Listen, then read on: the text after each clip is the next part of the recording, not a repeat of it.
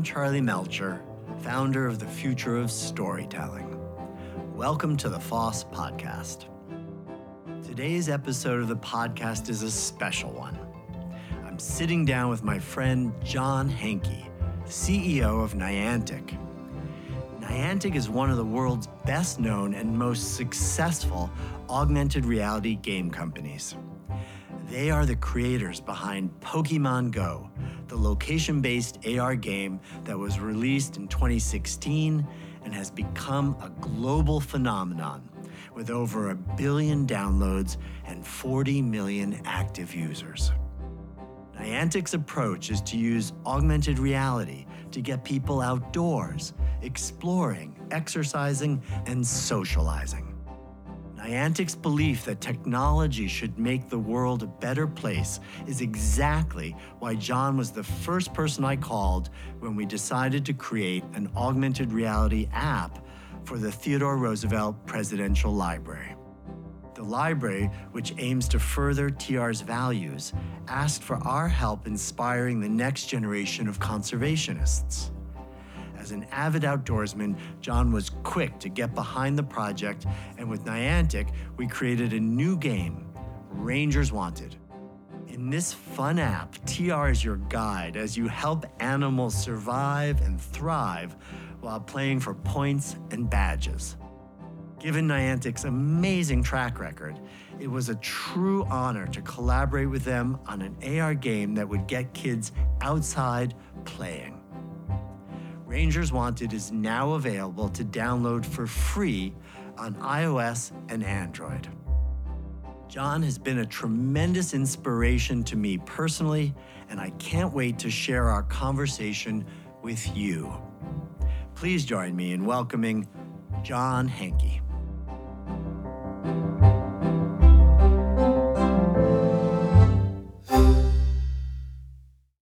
John, it is such a pleasure and an honor to have you on the Future of Storytelling podcast. Welcome. Charlie, thrilled to be here.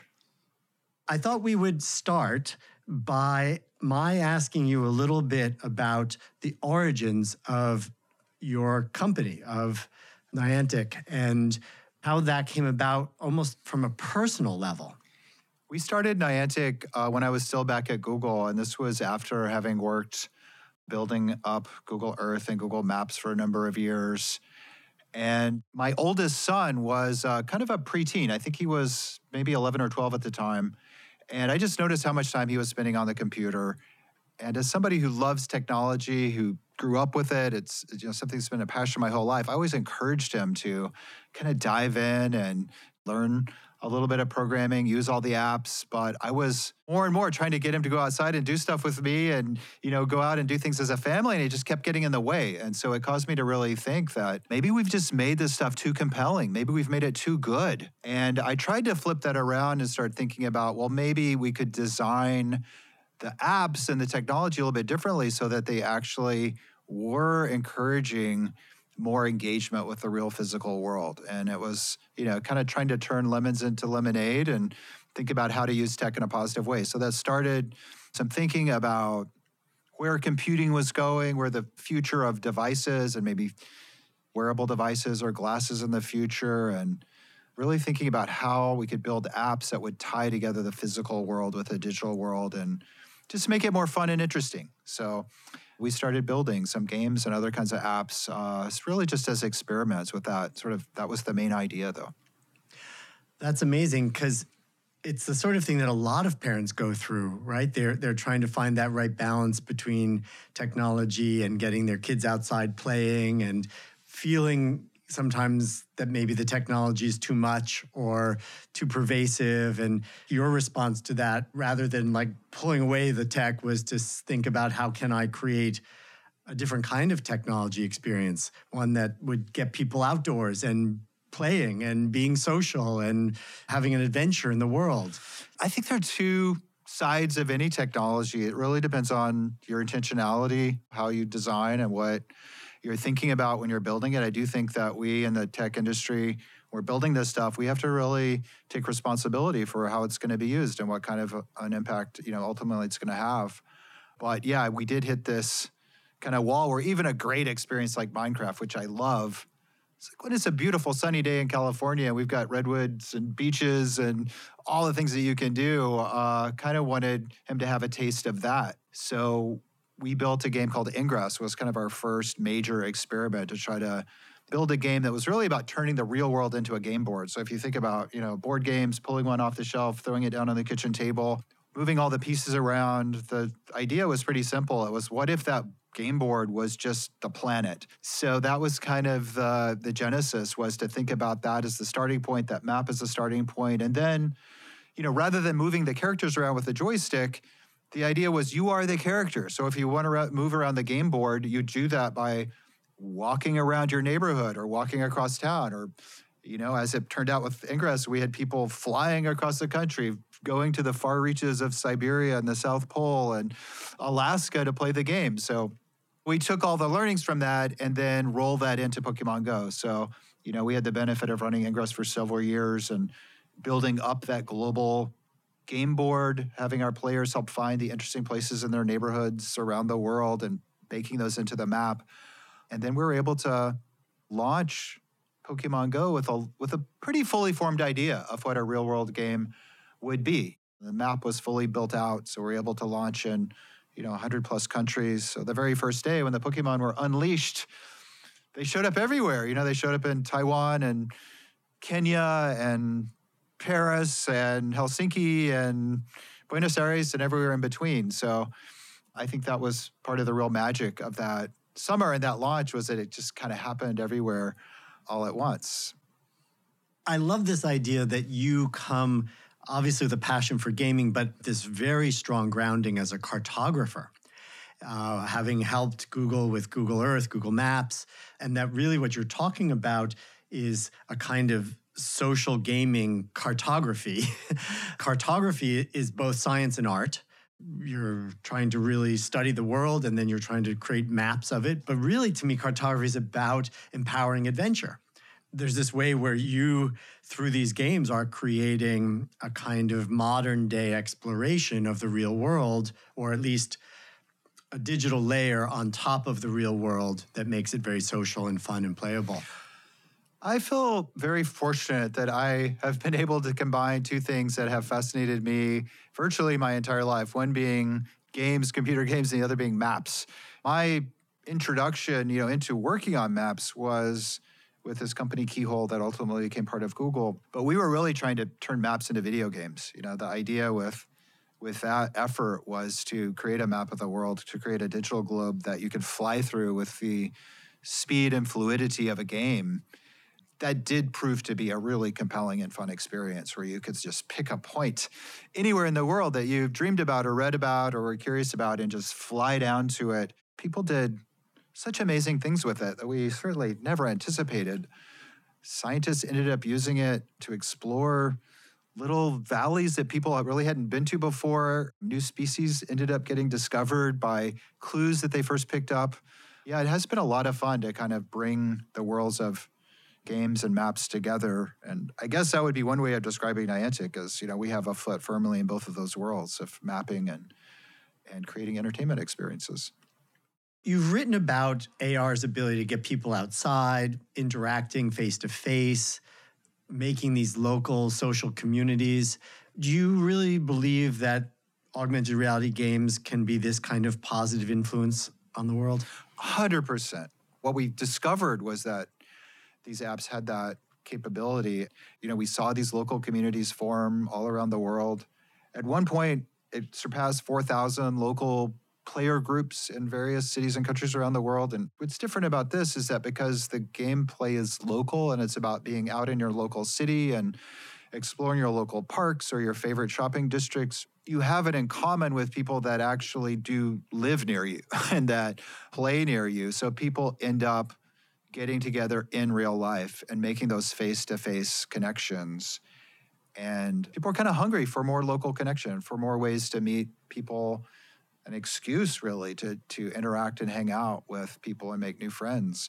So there was an attraction to it. We saw it early with Ingress. We've really leaned into it with Pokemon Go, culminating in we do these big festivals now, Pokemon Go Fests. We've had as many as 100,000 people in a single day attend, and that was too many. We we actually try to plan it now so that it's not we stretch it out over three days, and we have a smaller number each day because it's actually very hard to support these from an infrastructure point of view with the cell tower networks because everybody is using their apps and sending a lot of data. So we have to plan that very carefully.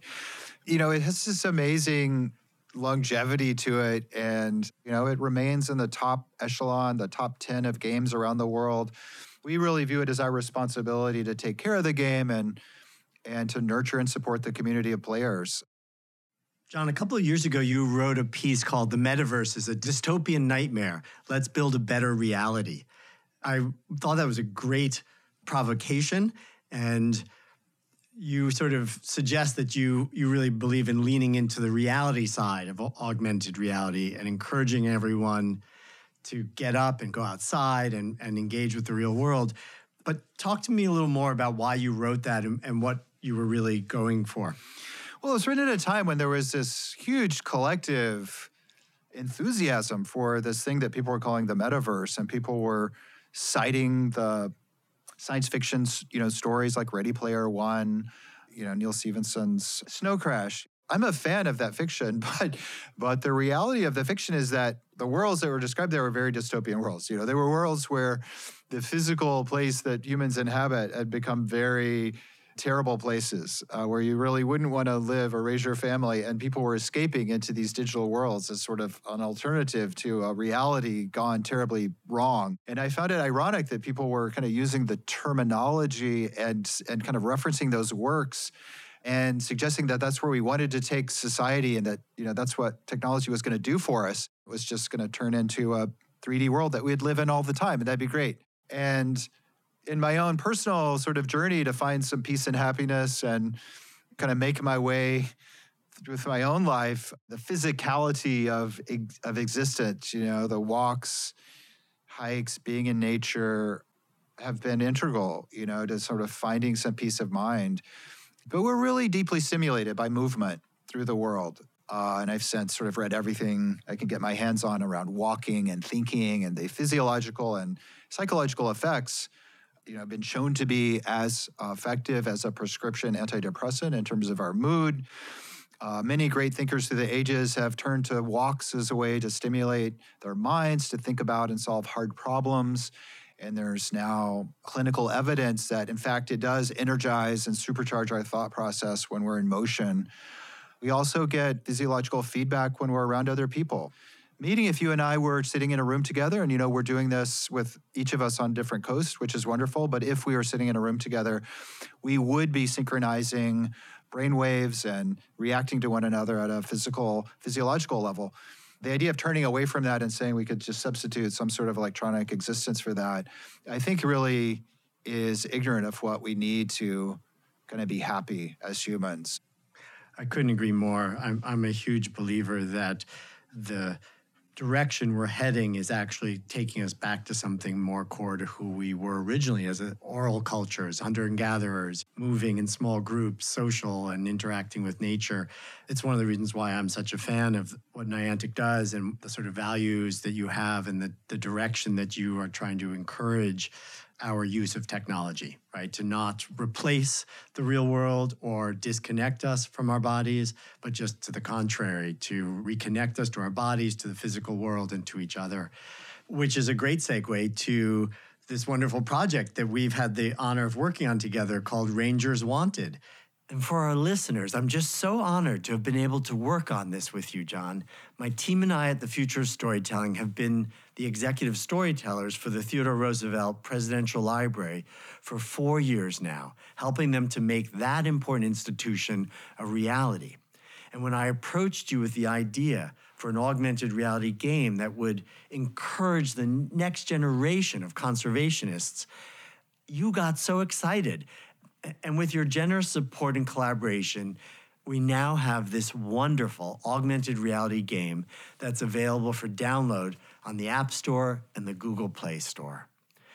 Rangers Wanted is a smartphone game geared towards kids aged 8 to 12 that has them working alongside a young Theodore Roosevelt.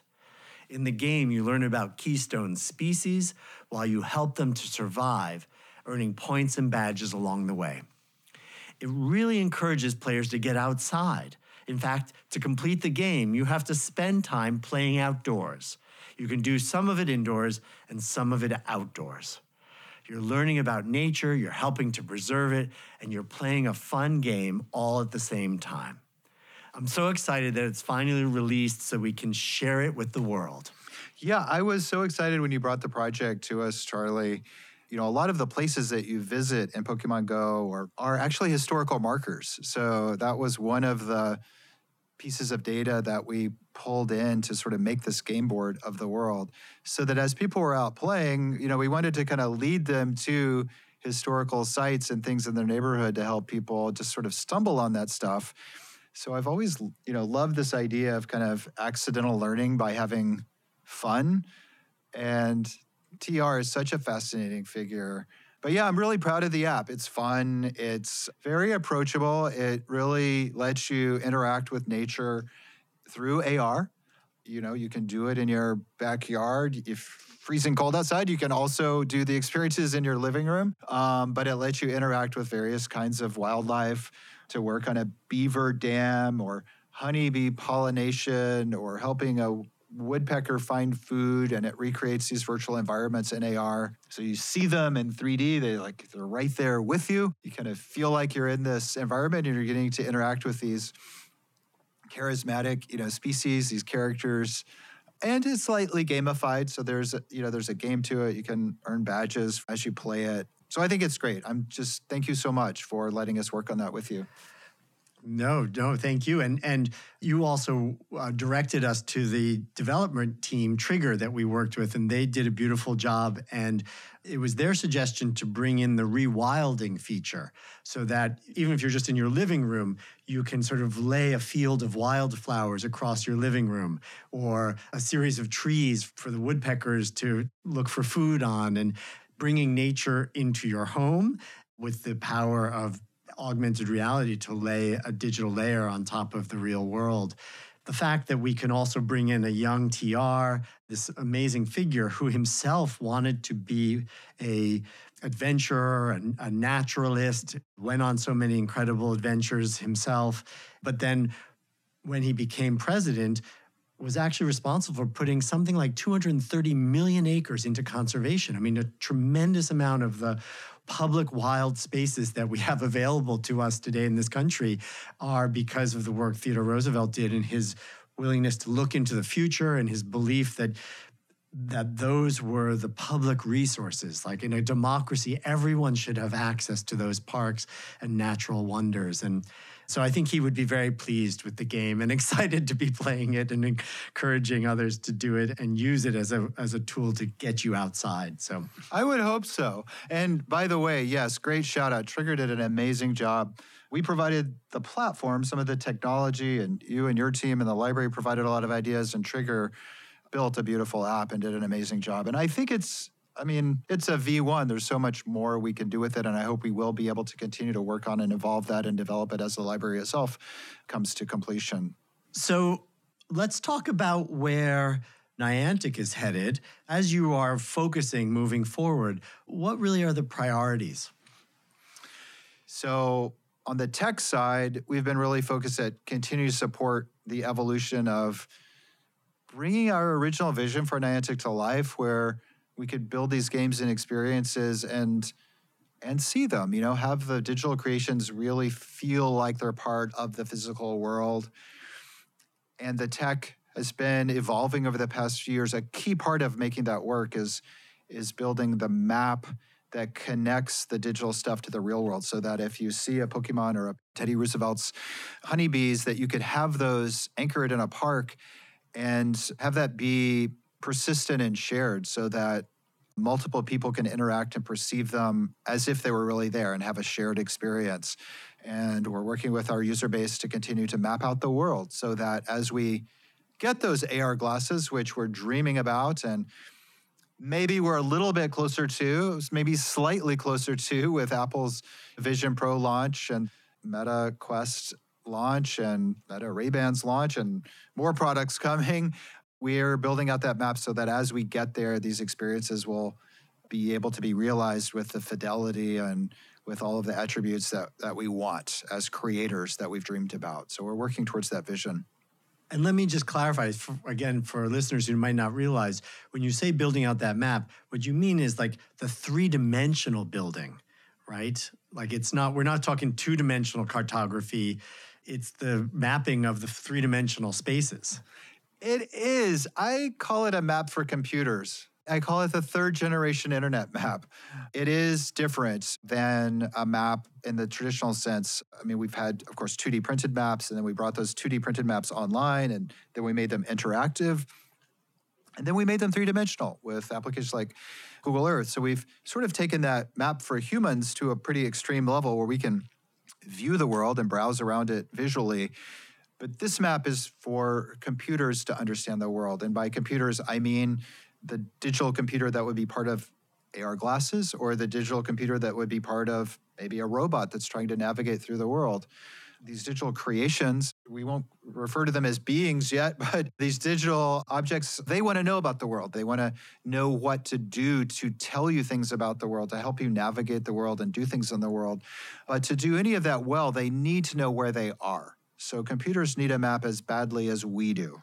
They really need to know exactly where they are so that they can overlay it with digital information and interactive capability. Give me some examples of how AR you think can actually enhance the world for the better. I think about first about public space. You know, I'm drawn to cities and areas, public spaces that we share and I think about how we use those spaces. And we do that with a lot of physical stuff. Like we put signs that tell you how to navigate, how to accomplish something. All that can be digital, and it can be a lot better digitally. It can guide you exactly where you want to go. We can present the interfaces so that you can buy a ticket if you need to, or ask any questions that you might want to ask, know exactly how much time you have. So that's a starting point. You know, all the stuff that's out there that we use and interact with could be made so much more accessible. And, you know, where can we go from there? Making the world more fun and interesting and making it more like a game to be out exploring your city and going places and doing things. Maybe we should reward you whenever you find that new local business that just opened in a neighborhood that maybe you haven't visited in a while.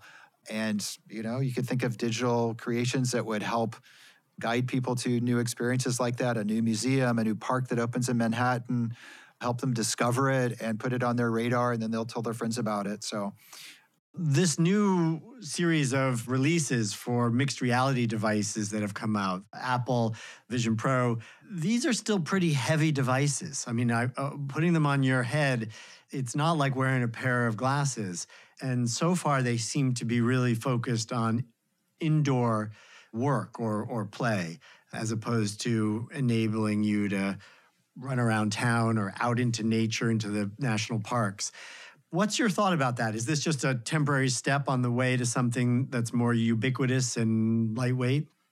It's great progress. I, you have to commend Apple. You have to commend Meta for investing the money and the capital and the energy to get the innovation to actually get these devices out there. And they are marvels of technology. I think you'd have to say the Vision Pro and the and the Quest 3 as well, in terms of what they're able to do to sort of bring the bits and the atoms together to give us a sense of what the future is going to be like when that is a fluid surface, when the world, you know, can be animated and inhabited by our digital creations. Like they let us experience that now with high fidelity.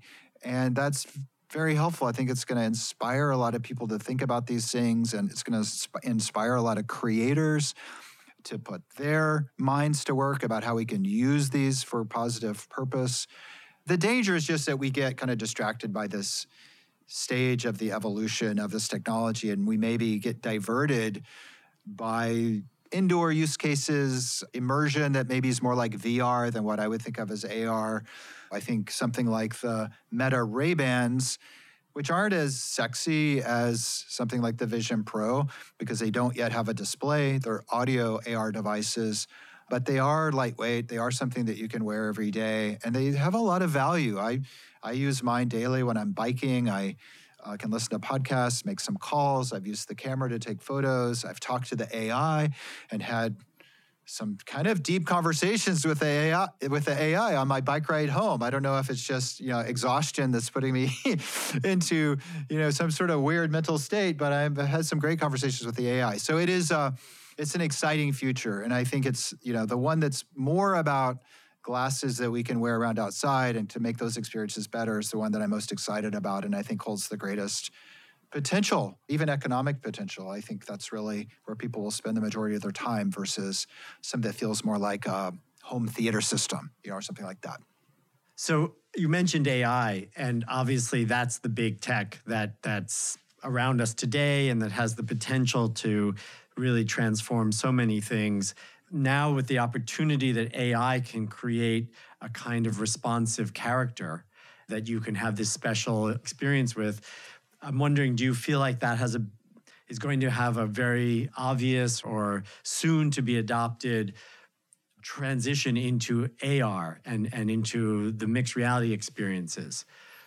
Well, I am very excited about it, but I, I want to be careful about uh, explaining how I'm excited about it. Because I think with creators, you know, we have mixed feelings about AI and the way that it kind of wants to stand in in some ways for real creators that's not how I would want to use it. I think there are ways to use it as a tool to extend storytelling and make it better and more tailored to a specific environment. I loved your live conference, the Future of Storytelling conference, Charlie. It brought so many of these people, these that you've I know you've curated these relationships for years.